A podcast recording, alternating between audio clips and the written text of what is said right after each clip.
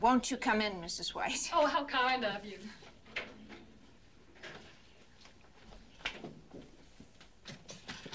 I think Carrie is in some of Sue's classes. Yes. Well, perhaps sometime she might like to visit. I'm here on the Lord's work, Mrs. Snell. Spreading the gospel of God's salvation through Christ's blood. Yes, of course. I have something here I know is going to interest the doctor and you. The teenager's path to salvation through the cross of Jesus. I don't think Sue would be very interested in that. Oh, the children are wandering through the wilderness of sin these days, Mrs. Snell. My Sue is a good girl. These are godless times, Mrs. Snell. Well, I'll drink to that. We'll all read these. Excuse me. Please sit down, Mrs. White. Hello. Betty, can I call you back? And Margaret White is here. Good Lord. Are you accusing me? White. I can't believe this. Just let me get rid of her and I'll call Are you saying that? I followed you right back. saying that? And now Your mistake. I'm going to tell you. I have something here, Mrs. Snell, that I think you might profit from. Look, uh, Mrs. Yes, White, I'd like to contribute five, ten dollars. I see.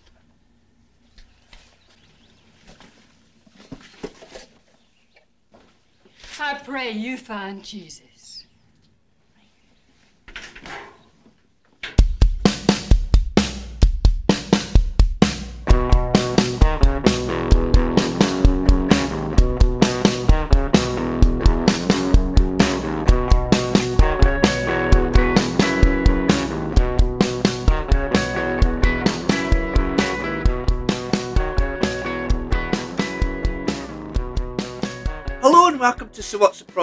Which we rewatch movies from our youth to determine if they're problematic by today's standard. I'm Jimmy.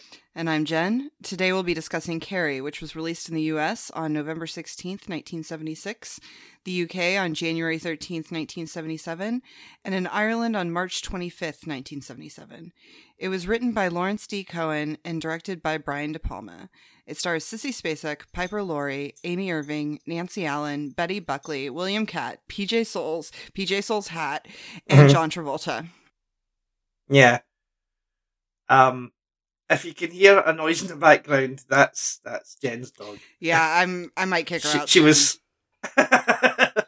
she was scratching herself, and I could hear her her um collar rattling. But that's fine. I don't mind. Uh, I used to have a cat that snored in the background of my podcast before. I'm more concerned about the child in the next room who's yelling while playing video games. All right, That's okay, the I noise- hear him, that's fine. I when I was doing my test, it, it picked him up a little, but I asked Oh, him. I asked him to keep it down. He gets very excited while playing Fortnite. Right. Well, sometimes I can I hear myself in your um your audio, so it must pick up through your headphones because I speak loud because I'm trying to trying to speak to you through the the Chromebook hmm microphone, and then I'm recording with the other microphone, so it's weird. Very strange setup. Anyway, what's going to happen is this Jen and I have fought three problems. This movie has three each and a positive. What is your history with this movie, Jen? Um, when I was in middle school, I started to read Stephen King. I think in the seventh grade, uh, I started with Dolores Claiborne, and I read Mm. Carrie. I think think my dad might have even recommended it to me, but and I know he definitely recommended the movie to me, and so I asked for it for Christmas one year and got it. So we actually watched Carrie on uh, Christmas Day. Um, I want to say it was uh, 1995 and because I think I was in eighth grade. So my first viewing of this was on Christmas. So when people argue about um, Die Hard being a Christmas movie, my my whole thing is anything can be a Christmas movie if it makes you think of Christmas. Mm-hmm. And uh, Carrie Carrie is that for me. Um, I do Right. think about watching it sometimes at Christmas, but yeah, I've read the book like five times, seen all the remakes. Um, it's one of my favorite all time favorite books, and uh, I actually started rereading it. All right. And I was hoping to finish before we recorded, but I only got like 60% through. Because I read it on Kindle, so it tells you the exact percentage of the way through you are. So I'm kind of Right, bummed. yeah. I It had been so long since I read it, I'd forgotten a lot. So when I was reading trivia about the movie, I saw things about the book that I didn't remember, so I had to go in and just read the Wikipedia page. But I'm I'm a big I'm a big fan of Carrie. Big big fan. Right, no, that's great. Um, uh, I can't remember when I first saw it. I know I was because I picked this one because it was released in '76. Well, see, that's the thing. I found out it was released in '77 in the UK, and that's not my birth year. My birth year '76, Mhm. but it was released in the US in '76, so it counts. Damn it! um, because it's my birthday uh on the 11th of October. I watched this. I'm pretty sure when it was on TV one night. Um, there was a few movies that, few horror movies that I saw on TV for the first time, like Christine. I watched for the first time on TV. Um, I recorded it and it was edited. All the swearing was cut out. So I'm pretty sure, like the opening scene of this was cut because there is an alternative ver- alternative version of the opening scene of this Oh, okay. it's on the Blu-ray. This is when I was just about to start watching horror movies, and I really like this movie. I think this movie's fantastic. Mhm. It's uh, there's some things in it that sort of takes it away from being a complete masterpiece for me. Um, but it's very, very, very, very close to being a masterpiece. This movie, but there's just a couple of niggles, and obviously we'll get into those. Right. So my first problem is that despite the age of the actors, the opening scene is a bunch of naked 16 year olds. Yeah. And that's just a bit sort of, yeah, yeah, the 70s. They all look like they're like 25, but yeah. Yeah. Yeah, yeah, yeah. But they're supposed to be 16. And Carrie, especially, when she's like lovingly sort of caressing her own body when she's cleaning herself. Yeah, I don't think She's they, supposed to be it- it's a weird time to have a, a weird movie to have a sexy scene like that with with that particular character. I don't Mm. I'm not a fan. Um Yeah, as an introduction, pretty much, it's a bit strange. But yeah. What's your, uh, what's your first problem? I mean going along with like what you just said, it's I mean really the problem for both of us should just be the entire opening scene because there's a lot of Yeah. there's a lot of problems there. My big problem was the girls playing around completely naked in the locking locker room. Mhm. like I, I look i didn't take gym in high school i took it in middle school but i have to imagine that's not normal like running around naked like especially at that age when you're so insecure about yourself and your body like Mhm. yeah there were girls who would openly change but it's most of them are like trying to figure out how to change without anyone seeing anything you know I know. it's and know. these girls are like running around hitting each other with towels and stuff. It's and and even like the stuff with Carrie like all sexily washing herself like I it's hard for me to imagine this character is going to feel that comfortable showering in front of everyone. Exactly. I don't know. I I would assume she'd be like a quick in and out of the shower thing. I'll tell you Mm-hmm. when I was in middle school I didn't shower. Like I wasn't dealing with getting made fun of by those girls. Mm-hmm. I wasn't very active in gym class, so I wasn't very sweaty. But like half half the girls are usually afraid to shower in front of everybody. yeah. So, and I know it's what happens in the book too. But it is kind of like Carrie just seems like well, never mind. I was going to say she seems like the kind of character who wouldn't shower, but her whole thing like she does want to fit in. Mm-hmm. So, she would shower. I don't think she would shower so openly though. I think she would maybe hide a little at least. Yeah, you'd think, but uh She wouldn't just stand there completely naked and just like close her eyes and rub herself. That's not. She would turn her back to them. She would hide. She would. Do you know what I mean? It's it's weird. in the book it's described as I believe like one of those big showers that have like Mhm. A bunch of shower heads and you're all like you Yeah. can't help but be naked in front of each other. The problem with this one is and I don't remember looking to like I didn't look to see if there were curtains or anything there, Mhm. but it just um it would make more sense. I think the whole thing would make more sense if it was in one of those huge huge open showers. Any situation where they don't allow teen girls private or teens at all privacy is gross. Like, and I I, I do remember in middle. I don't. I didn't see the the showers in high school, but in middle school they did have like stalls with curtains to close. You know, to give you Mhm. some privacy. So Yeah. I, I think Carrie would be the kind of person who would wait until everyone else was gone before she would shower. yeah. There's there's more bush in that opening scene than there is in the f- Yes, than there is in the final act of The Shining. it's It's it's a lot. It's a lot. Uh yeah, I did I did notice that. That and that scene, that scene's the only reason I ha- I mean, we talked about it last week. I don't know if you cut it out or not, but like that's the only reason I haven't. I won't show Xander Carrie because Yeah, I don't even want to get into all the questions that might arise from that scene. Sure I kept that. I kept that. in. Okay. Okay. Problem, problem, there, there, there. Problem two is the scene where we first meet John Travolta, Mhm. and he, and Billy is he's shown to be such an asshole that he hits his girlfriend, hmm and then she goes down on him. Um, how does she say Billy so clearly with her mouth full?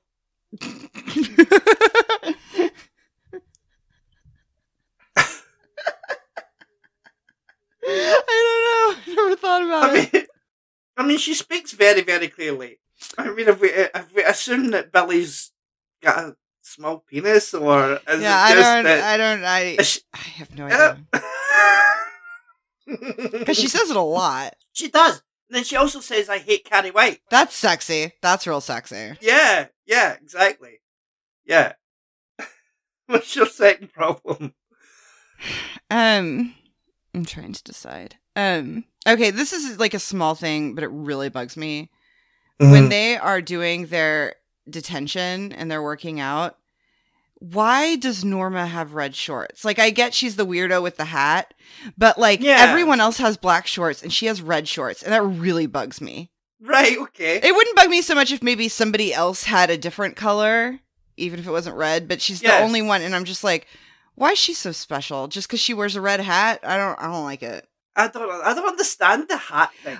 Like she's allowed to wear the hats at prom. It's so weird. It's so weird. But the the funny thing is, I read um she was supposed to have a much smaller role in the movie, but then at the beginning when they're playing volleyball, when she passes by Carrie and hits her in the head with the hat, De Palma just like.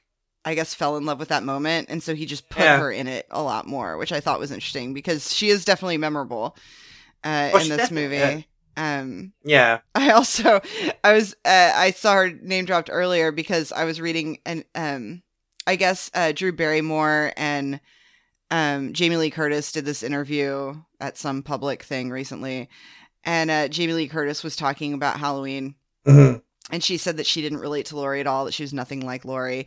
And she was like, I was more like the PJ Soles character. she was like, I was promiscuous and sarcastic. And I was like, oh, oh I, it's hard to picture it because I know Laurie Strode so well. But, um, Yeah. and those were like the, it's like those two and then uh, Rock and Roll High School. It's like she had a moment. PJ Soles had this moment. Yeah. And it's a, it's a bummer. I never saw her in much more. I No. haven't looked up her filmography recently, but I don't think She was in. Stripes. Oh, yeah. I saw that once. Guess who forgot to do the synopsis? Yes. However, I did write it down, so I'll say it now. okay. Just before prom night, bullied teen Carrie discovers that she possesses telekinetic powers. She puts them to good use when she is humiliated after a prank. There you go. so that was your problem, and why, why, why does she wear? yeah, that's just one of those little things that bugs me. Like, I understand why they do it. Like, there's just this, they're doing something with that character. I get it. Uh, I think when I was a kid, I found it funny, but now as an adult, I'm just like, that makes no sense to me. Why? Like, it, it it's such a small thing, but it bugs me. But the hat is enough, though. If she's just wearing the hat, I think that's enough to make her stand Yeah. out. She stands out in the rest of the movie. So giving her red shorts is just a bit much, really. Yeah. So my third problem is I think De Palma, Brian De Palma is a master filmmaker, right? hmm I think he does some amazing things. There's some fantastic shots in this movie. It's just and and the final like prom scene is like horror excellence, right? It's Mhm. brilliant. The whole thing, it's fantastic. But the getting ready for prom montage, which includes sped up footage, sped up audio, is a bit uh, bit of a misstep for me. I hate that fucking scene. Well, I, I actually kind of like the scene with the guys. It's, I mean, it's out of place in the movie, but it's like a little bit Yeah. of comedy that I feel like we kind of need in this movie. But it's Mm. just, I, I personally like it's, it's a heavy story to me. So No, um, I, I understand that we need humour. I just don't think that's funny. I don't Well- think that's the kind of thing we need because there's nothing like it anywhere else in the movie. Well, what's funny to or funny, not hilarious. Like the dialogue to me is funny, but what is like funny, ridiculous is the idea that I assume what happened was the scene was too long and De Palma wanted to cut it, but it was all this one shot. So all he could do to keep that scene in was speed up some of their dialogue, which is so weird. It's such a weird choice. Yeah, because there's jump cuts in the rest of the scene as well. hmm When you see them as jump cuts to them getting dressed, getting changed, so he could have just cut that scene anyway. It doesn't. He doesn't need to speed it up. It was just. It just that just annoys me. It is really out of place, and if anything, they at least needed a little more comedy. Like if that montage had had some comedy with girls or something, maybe it Mhm. would have been different. But it's just Yeah. like this one Like- thing. the the long shot with the camera going round Tommy and Carrie goes on for too long. It's just it's a shot where the camera goes right round them when they're hugging and we're dancing and then they smooch and it goes round hmm and round. And apparently the camera guys after that were really exhausted and nearly collapsed, nearly fainted. But yeah, apart from apart from that, apart from the sped up, I don't like the speed sped up dialogue. Apart from that, I think the movie's amazing. Um, it's such a well made movie. What's your third problem? I don't know. I feel like I had something and I didn't write it down. Maybe I'm wrong. Maybe I watched a lot of horror films last week. I decided that for October I was gonna, you know, watch horror films, and I've watched twelve so far, and I'm in the middle of two. What? So yeah. Well, I put them on in the background at work. Right. Okay.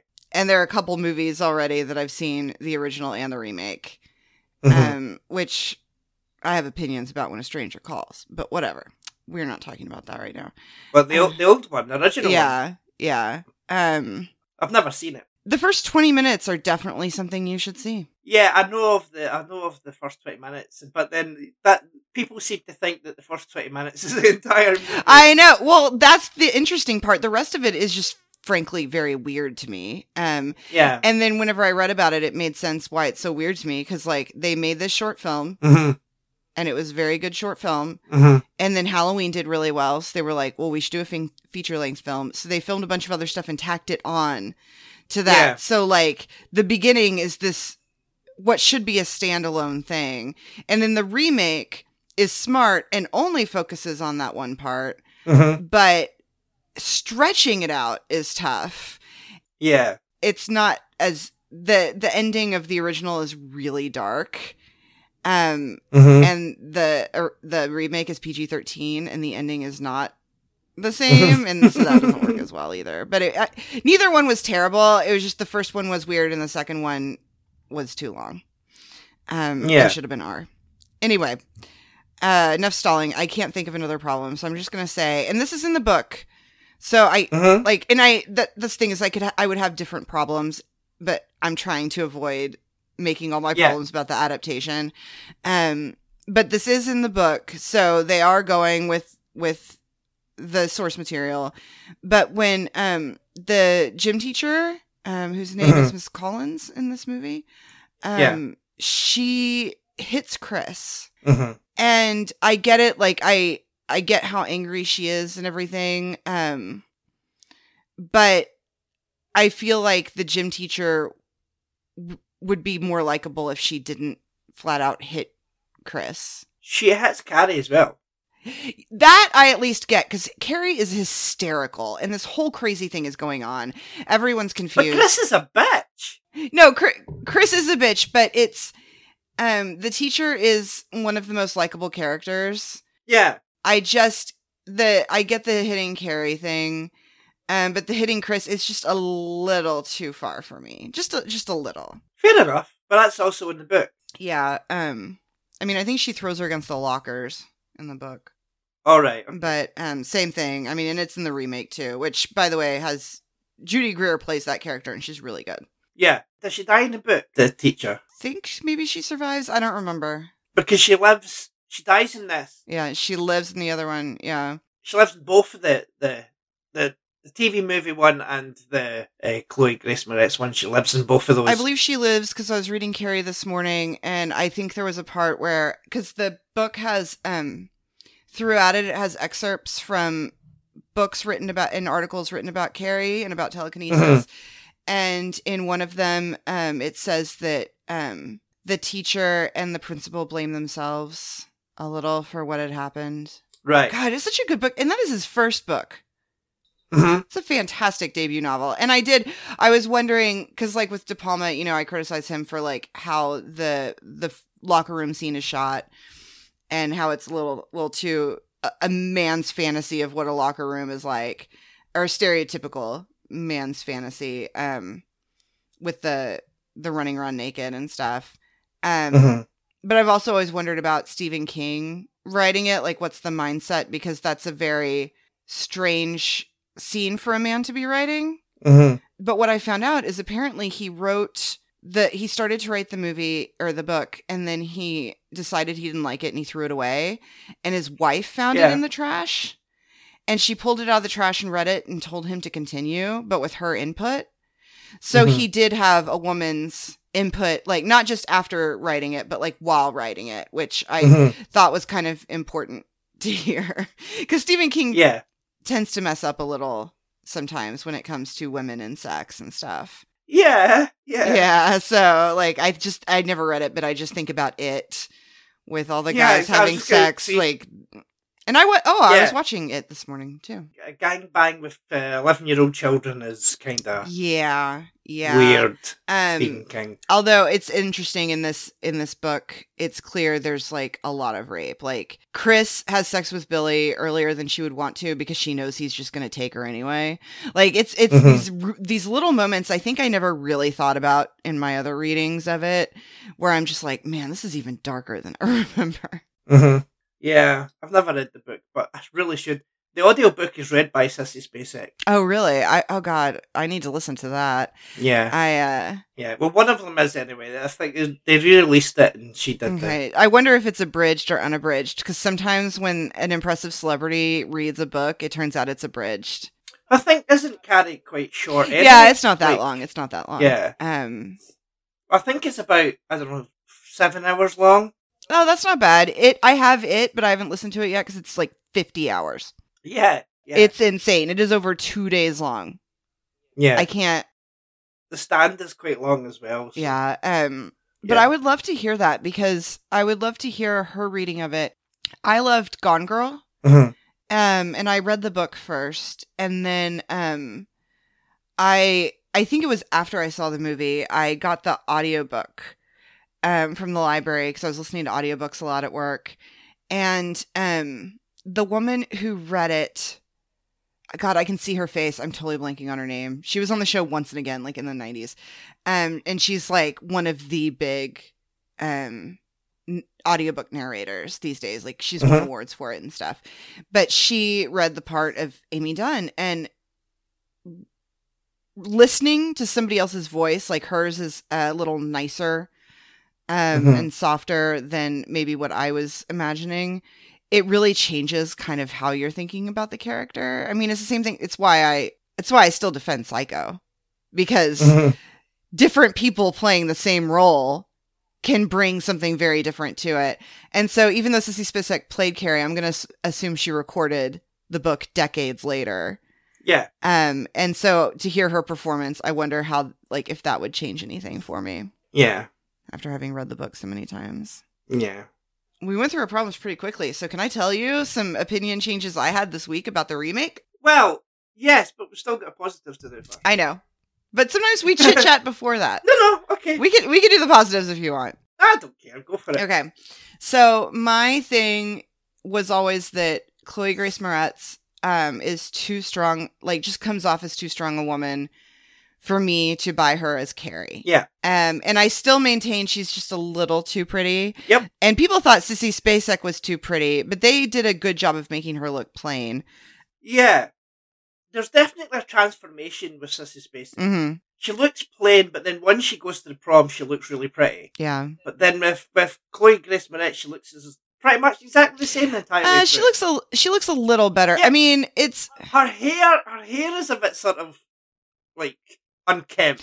That's yeah, both It's not that much difference. both of those actors though if you look at them at the beginning of the movie and you look at them later it um represents my theory about actors like we and I I'm, i mean i still do this but like so many of us especially women compare ourselves to how actors look Mhm. and think oh i could never be that beautiful i could never be that glamorous whatever but if any of those people weren't famous and didn't have like hair people, makeup people, designer clothes, they would look Yeah. normal. And that's the thing. Like, if you look at Chloe, Chloe Grace Moretz, yeah, she's still pretty, but like her hair is really crappy. She's not really wearing makeup. Her clothes suck. Like, she definitely looks worse. Normal people would look closer to that, or just Sissy Spacek at the beginning, um, if they weren't famous and didn't have the money and the resources to look differently. So it's not that these people are more beautiful than us. It's that hmm they can afford to be more beautiful, uh, which is an interesting way to think about it. Like, especially if you look at someone like Drew Barrymore, I think there's always kind of an assumption if someone's famous, like you just see them as more beautiful. But if you really look at Drew Barrymore, who is beautiful, but if you look at Drew Barrymore, she looks more like a normal person. Yeah. I don't know. I think about this stuff a lot. Just what you were saying that, I was I was at uh, Scotland Comic Con yesterday, and I was standing in line to to meet um, James Marsters, Nice. and I'm standing there, and I was I was waiting I was waiting to get a picture taken with James Marsters, and I was really excited. hmm First time I've ever been to a con, I was I was really excited, really happy. And I was standing, and there was a, a young girl behind me. She must have been about 9 Mhm. and she was wearing a Spike t-shirt, and she had who I assume was her mum and someone else standing with her. And I didn't hear what the little girl said, but the mum's the mum replied to her and says, um, "Oh yeah." She must have said she was nervous or something because the mum replied, um, uh, "I don't know why you're nervous. He's just a normal guy. They're all just normal people. Um, they've just got more money than us." And I'm like, well, "Yeah, but I'm still nervous." yeah, yeah, yeah. I know she wasn't talking to me, but I'm still nervous meeting this man who I've never met before, Mhm. I've only watched on TV. So Did you have a good experience? I, I had an amazing day yesterday. That was that was one of the best days um I've ever had. How was James Marsters? he was great. He was so sweet and humble, and Yeah. you know, what I mean, he was just like he. I mean, people were trying to rush us through and everything, but Mhm. he was like talking to me and and saying. Uh, I just said that it was an honour to meet him, and he says, "Thanks, man." He says, "I'm a very lucky, I'm a very lucky man."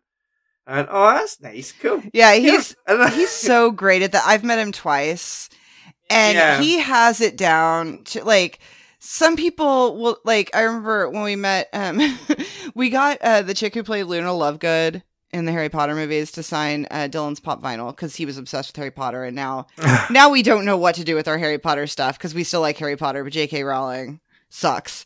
Um, but anyway, yeah, um, although that's one thing he wants to hold on to and keep. And we were going through that line, and I will say, like, the line for her was longer than probably anyone else at that convention. Mm. But it's like she has so many people, um, and the line is so long. Like she has to go really quickly, so there's no time for talking. She's just signing, signing, signing. Mhm. But James Marsters is somewhat, and I get that. I get that that must suck. And I also feel for the women at those conventions because people will get handsy. Like they'll, t- it's, yeah. it's got to be a more nerve wracking experience for women. But um, you go through these lines and they're trying to get people through quickly. Um, they don't want to take too much time, but like someone like James Marsters is really good at making sure to speak Mhm. to every single person that comes through, like more than just hi. And he gives you that experience where you feel like, yeah, oh, I met him. Where like I'm not gonna say I met the chick who played Luna Lovegood because she signed something No. and we moved on. But like I've met that guy, you know, and it's you're paying so much money exactly. to do this. Like it's nice when they give you that experience and when they seem it, like who knows, maybe he's such a good actor, like I don't know, but he seems like he's really enjoying himself. Yeah, he, he seemed like he was having a ball. Mhm. Absolutely, meeting all these different people. It was the same with Frank Welker. I met Frank Welker as well, and and I can say I met Frank Welker because it feels as though I was having a conversation with him. Mhm. Because I went in and uh, uh, I didn't shake Frank Welker's hand. He didn't offer that, but I shook James Marsters' hand Mhm. twice. That was great. Uh, but I met Frank Welker, and um, and I said to him because Frank Welker, for anybody who doesn't know, Frank Welker's a voiceover artist, and he does um, he does Fred from Scooby Doo and has done since his twenties. Oh, wow. In 1969, um, and he's still doing Fred from Scooby Doo today. Uh, and he does all different kinds. He does uh, voices, animal voices in movies and stuff like that. There's, there's, there's- if you've watched a movie from the 80s and 90s that has a, an alien or a, an animal, like a dog or a cat and it, make noises, it's usually Frank Welker, right? But huge career. and he's been a childhood hero of mine. Uh, and I, I just said to him, I says, "It's a pleasure meeting you. I was so nervous. It was a pleasure meeting you. You're a childhood hero of mine." And he said, "That's great." And he said, um, "Your accent is it from Glasgow?" And he did a he did a Scottish accent because we were in Edinburgh at the time, and Edinburgh and Glasgow regions have got different accents. And I said, "Well, no, I'm from Lanark." Um, but and he said, "Oh, is it close?" And I said, "Yeah, it's pretty close to Glasgow." And he says, "Yeah, I thought so. I, I love your accent. All of you here have got great accents. I'm having a blast." And I'm saying, "That's good. That's good. Thanks." I had a conversation with him.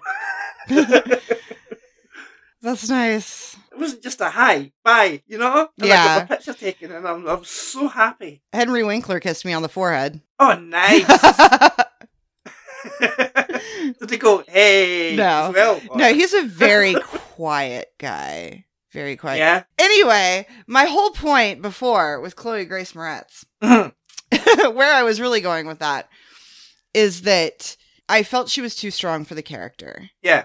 Um, and watching it again, I mean, they definitely wrote her as more rebellious. I didn't remember them writing her like that, which, like, the way they wrote her in the movie, her, the casting makes more sense to me. Mm-hmm. But uh, she really is, you know, arguing with her mom a lot in the movie and saying, no, this isn't wrong, this isn't wrong. And rereading the book, I realized Carrie is stronger than I was remembering Mm-hmm. like she does fight back a little and like um the people who knew her um bef- before uh said that she before she found out what a period was she would use um pads and tampons as as a lipstick blotter she thought that's what it was for Mm-hmm. And that's big because she was wearing lipstick Mm-hmm. like she snuck lipstick to school because there's no way her mother ever would have let her wear it and it's like yeah. she when the book begins she's already been rebelling in her own little ways. And i'd kind of forgotten that. And so i've forgiven the chloe grace moretz casting a little because and she is really good in the movie. I do think she's a very good carrie. Um i don't Mhm. think that movie needed to be made but she's a very good carrie. But yeah rewatching it this week and then especially reading the book it really changed my opinion. The the movie the remake needed to do something sort of different. It it tries too much to be like the original movie, and it should do more of what the TV movie does, Mhm. and put scenes in there that are you know like the the the um meteorites coming down or stuff, or the the rocks Car- yeah, or Carrie meeting uh, Carrie meeting the woman and, and asking what her breasts are and stuff. Like that. yeah that that was important um because that is from the book the and it shows because i always maintained that like even though looking at them as um just movies the stephen king miniseries are not as good Mhm. um like that that carrie remake isn't a very good movie but Mhm. they're always better adaptations because they're given more time and that's why i love that we're in this era of limited series where they if anything not only put everything from the books um and i'm not just talking about stephen king but like they put things from the books in these movies but they even add things and flesh things out. Mhm. um things like big little lies.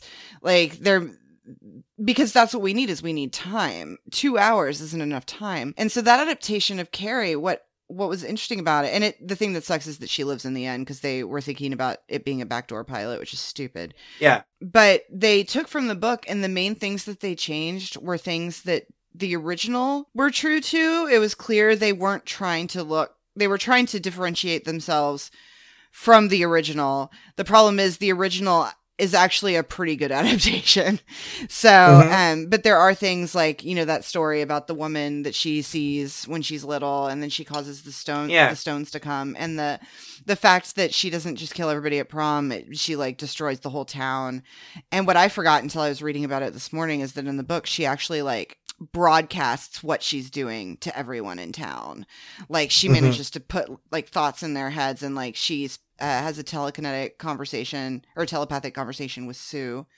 at the end um where she she believes that sue is innocent um in all of this um Yeah. but yeah it i don't know i it's it's always interesting when you visit all the different forms of something so close like watching two movies and over half the book in one week like it really gave me a lot to think about as far as like the adaptations and about the characters, and um, especially ha- it having been so long since I'd seen any of them or read the book that like I've changed so much since then that I'm reading it differently.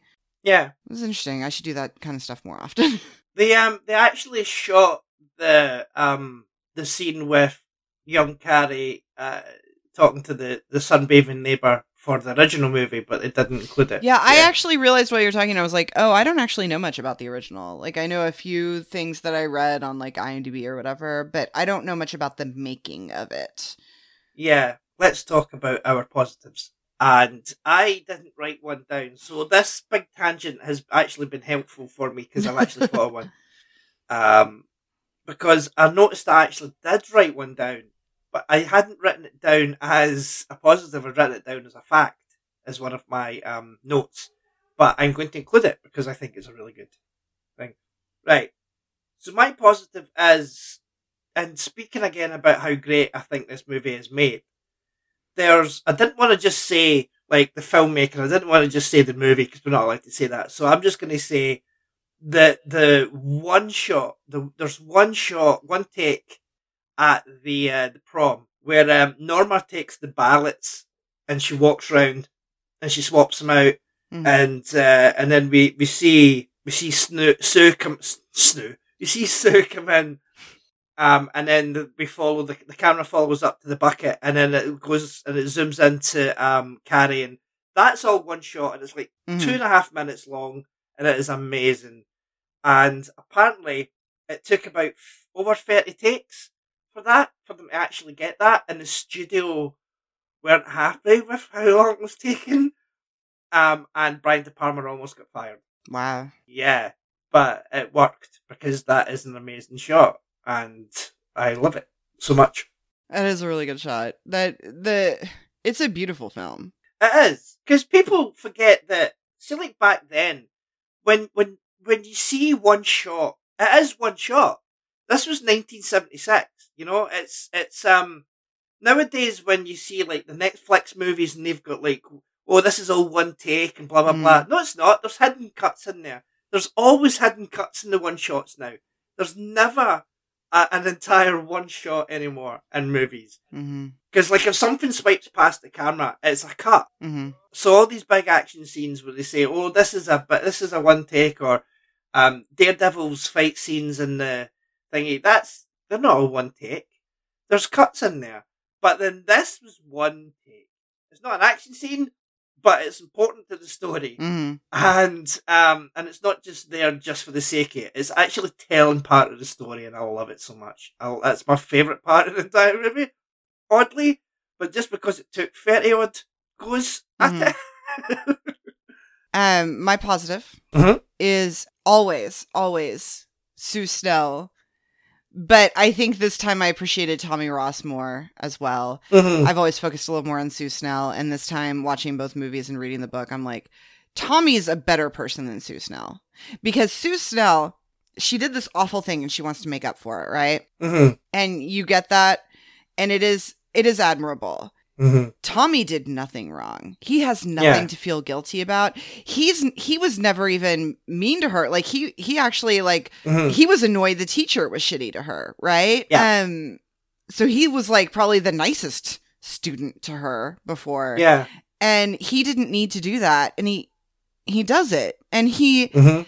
seems to have a genuinely good time. Like he he likes Carrie. Like He does. you get yeah. the feeling that if they if things had gone differently she could have now had friends you know like she exactly. it's he's he and sue snell they're they're so nice and so good i remember when welcome to the dollhouse came out which i haven't seen in so long i'm gonna have to do it for this podcast at some point oh, um please no. Yeah um but i remember when it came out and this is like very very early days of the internet so this is probably like in aol chat rooms or whatever Mhm. but I remember people talking about how watching Welcome to the Dollhouse kind of changes how you think about that weird unpopular kid and how it teaches you that you should be nicer and that you should change. And I was in, I think, eighth grade when I saw it. And I remember watching it and being like, yeah, I wish I was nicer to these people and I realized sadly I'm not going to change. Like, I mean, I was never mean to them, but like I didn't talk to them, right? Like the weird kids or whatever that no one likes. And I was like, yeah, it makes you want to change, but you're not going to change. And watching this movie, I think I'd be more likely to change watching Sue and Tommy and how they treat Carrie than watching something like Welcome to the Dollhouse, which is so focused on the weird kid, Mhm. right? Um, because you watch Sue and Tommy and you're like, I want to be like them. Like, I want to be better. Like, she gives up prom, you know, she's so excited about prom. Yeah. She has her dress and everything. She has her perfect boyfriend and she gives that up. And that's a, Mhm. unless you have junior and senior prom, that's a once in a lifetime thing, you know? Um, Yeah. And I say that because I went to three proms. Um, Mm. but I don't know. I just love those characters so much. I love Sue Snell so much. Um, and I mean, in the book, it's like she's written a book, and people. She is someone who, after this incident, people have very strong opinions about, Mhm. and it's it's really interesting to think about what the character goes through afterwards. Um, Mhm. but um and even like that dream she has where she takes the flowers to Carrie's house. Yeah. I mean, yeah, she has a nightmare where Carrie like comes out of the ground, which Sissy Spacek insisted that be her own hand, which is like that's dedication right there because they had to kind of bury her under there. Absolutely. Actually, re- everything I read about Sissy Spacek in this movie, and I know she hates her performance, but like Mhm. First of all, it's very good, and second of all, she put a lot of work into it. She, like serious, serious- she was like, "Hey guys, I bet we can have fun after this movie, but I'm not going to talk to you guys. I'm going to isolate myself the entire t- whatever." That's interesting to me. Yeah. But Sue, like, even just having the dream about taking the flowers, like, I always interpreted that as like she is someone who would actually do that. Like, even after everything Carrie did, she didn't hate her because No. she she knew what had been done to Carrie, and she knew this awful life that Carrie lived. And um, I don't know. I think there's a lot going on with those two characters, yeah. um, especially with like even watching the movie with as little information as we're given about them. They just come off as so good. Yeah. And Carrie doesn't kill Tommy. Mm-hmm. So he he goes out like a chump with a bucket to the head. Yeah, yeah, Um, but he doesn't. He's not. She's not the one that does it. She doesn't kill him. It's not her her fault. So obviously, Sue would see that as well. hmm But I still can't. I still can't get over the sequel, The Rage, Carrie Two, killing Sue Snell. Um, the way that they do. it hurts. it it's always and uh, you know me, like I kind of like that movie, but like yeah, that's the that's the part that always kills me. Is I Sue Snell is one of she's honestly one of my all time favorite characters. Mhm. and to see her get killed like that it just it devastated me um Yeah. but I, I did always love that she was in the movie because she she was so interesting to me but it's just oh it's so sad it's they they broke my heart with that one and amy irving is a great actress um Mhm. she i i don't even think i've seen that many of her things but like one of the first things that comes to mind is alias she was really really good on alias always aliens. she played arvin sloane's wife and right. Yeah. it's this character who you know discovers she's married to this evil man and she she always thought he was good and Mhm. and she's dying and like the conflict there with like this man that she loves and should she be Mhm. with him i don't know she was it was it was a small smaller role but i always thought she was really good in it but yeah she's good in this in her hair Yeah. she's got great hair she's got that keri russell hair you know what i mean Mhm. Yeah. Yeah. um Well, speaking of hair, um, th- I don't, I don't, um, buy that Tommy dies with a bucket to the head because you think that hair would cushion it. i don't think i don't think he dies that way i think he gets knocked out and dies in the fire no, I think he die. I think he dies that way in my head he dies in the fire because in the remake he's dead that way. She looks at his body and he's actually dead, dead. In all three alliterations, he dies that way. But I'm, I'm pretty sure is it not in the book that he dies that way? I haven't gotten there yet. I don't know. Yeah, um, I, I, just I think it is. I just always assumed he got knocked out and died in the fire. That was just my what always happened in my head. So, No, I think he dies with the bucket to the head because then if he dies in the fire, then that's Carrie's fault. Yeah, that's true. But I mean, So she's not innocent. no, she's not innocent, but it's not just the blood that causes her to freak out. It's the fact that Tommy's dead that makes her freak out. And, you know, she sees in her head that everyone's laughing at her, although they're not. She even sees that Miss Collins is laughing at her, but she's not.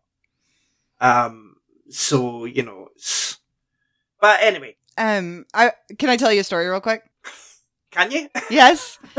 um so i uh i remember the second time i read carrie i was in Mhm. eighth grade and um you know i was that kid that would get to class early and then spend my early my extra time reading Mhm. um and my english teacher loved that i did that she loved seeing her students sitting there reading before class Mhm. and one day I was reading Carrie, and I had I'd found it. The reason I remember it was my second time reading it is because I remember I had like a regular copy the first time, but the second time I had been at a used bookstore and found like the movie tie-in copy, yeah. and so that's what I was reading, which I can't do anymore because I've read it too many times and the cover's falling off. Mhm. And and I hate movie tie-in covers when it's like a new book, but it's really cool when you find an old one. Mhm. Um, but anyway, I remember sitting there reading it, and she sees the cover, and she tells me I'm not supposed to be reading before class. And I'm like, I always read before class. Like, you love that I read before class. Why can't I read before class? And she was like, because that book is evil. And I was like, excuse me. She was like, You're not allowed to read that book before class. And I was like, My parents know I'm reading it. Like, my dad recommended it to me. I've read it before. This isn't new. And she would not let me read, which looking back, I wish I'd made a stink about it. I wish I told my parents about it because that was bullshit and we should have fought that. But uh, I didn't. I just put it away and didn't read it in front of her again. Um, and it's always bugged me that that happened. And I loved that teacher before then. And after that, I didn't like her anymore. And now Mhm. I'm thinking about it. And I'm thinking about, I was sitting here thinking about how to me the book is and the movie are so much more about bullying. Like everybody thinks about the telekinesis, but it's so much about bullying and how we treat each other. Yeah. And I realized, God, in eighth grade, not only should a teacher not be telling you not to read it, that's a book that should be discussed. Like that's a book you should be reading at that age and Mhm. having discussions in class. Like I have had I have more to say. I've had more thoughts about that book than almost any other book I've ever read. Mhm. It would be good for teenagers to have those discussions. Yeah, absolutely. It's a shame. It's a shame that would never happen, especially these days when so many people want to ban books. Oh, I know. Right, so quickly, I have notes. The original trailer for this movie misspells Stephen King's name because Stephen King wasn't famous then. It was his Yeah. first book and it was the first adaptation. Um, they spell it with V instead of PH. Um, Stephen, obviously, not King. okay. Um, Betty Buckley, who Mhm. played Miss Collins, also voiced the annoying kid on the bike. Oh, really? Yeah, she's the one that goes, creepy Carrie, creepy Carrie. ah!" Mhm. Um, and she is only three years older than Sissy Spacek. Yeah, I saw that. I saw that. And she is younger than Edie McClurg, who plays one of the students. She's like two years younger than Edie McClurg, the, Wow. the sort of big one. I don't want Mhm. to say facts, that's not nice, but the big one with the glasses. hmm Who's also, who went on to do John Hughes movies. PJ Soles burst her eardrum getting hit by the water from the hose. hmm Ouch. Yeah, that sounds awful. Didn't she like not? Didn't she not get her hearing back in the one ear for like six months? That was a while, yeah, yeah, yeah, yeah. Um, the the scene with Sue walking to Carrie's uh, grave at the end, the dream Mhm. that was uh, shot. That was shot backwards. She walked backwards, and then they found they reversed it. Oh, weird. Okay. Yeah, and you can tell because there's a car in the background that's going backwards. Hmm Amy Irving's real mum plays her mum in this, Yeah. and her sister sings songs that's used in the, used in the soundtrack. Okay. That's a good soundtrack. So. I like the music. So that's all of my notes. I have one. Uh, Okay. Piper Laurie. She, I guess she hadn't acted in like 15 years or something. And Yeah. she decided to do this movie because she read it and she was like, yeah, this is a really funny script. This is a funny com- dark comedy. And Yeah. so she's on the set and she refers to it as a dark comedy. And Brian De Palma's like, uh, Piper, this is uh, not a comedy. And she's like, no, Margaret White is so over the top. It's hysterical. And he was like, no, no, no, no.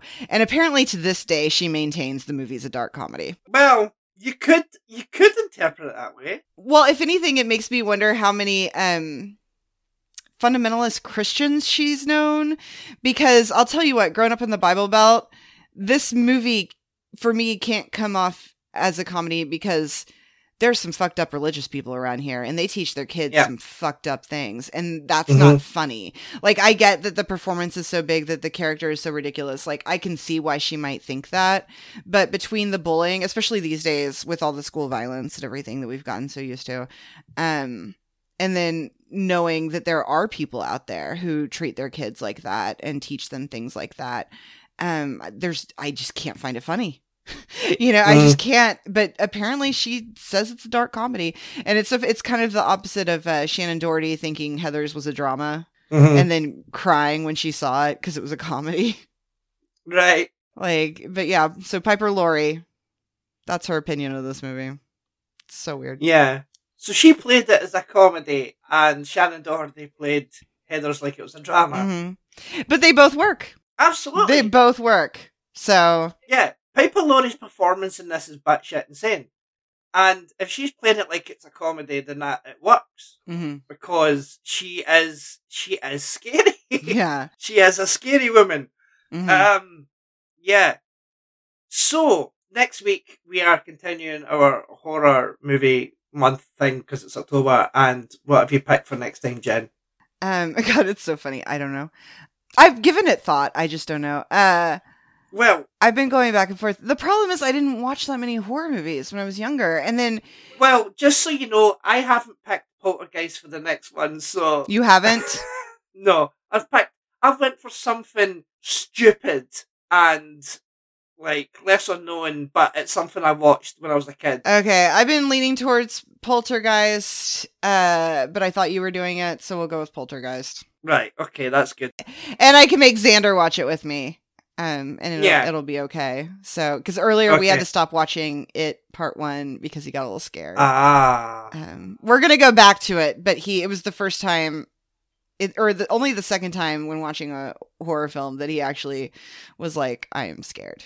So that's all we have time for. If you want to follow the podcast, it's at drop at drop the pilot pod.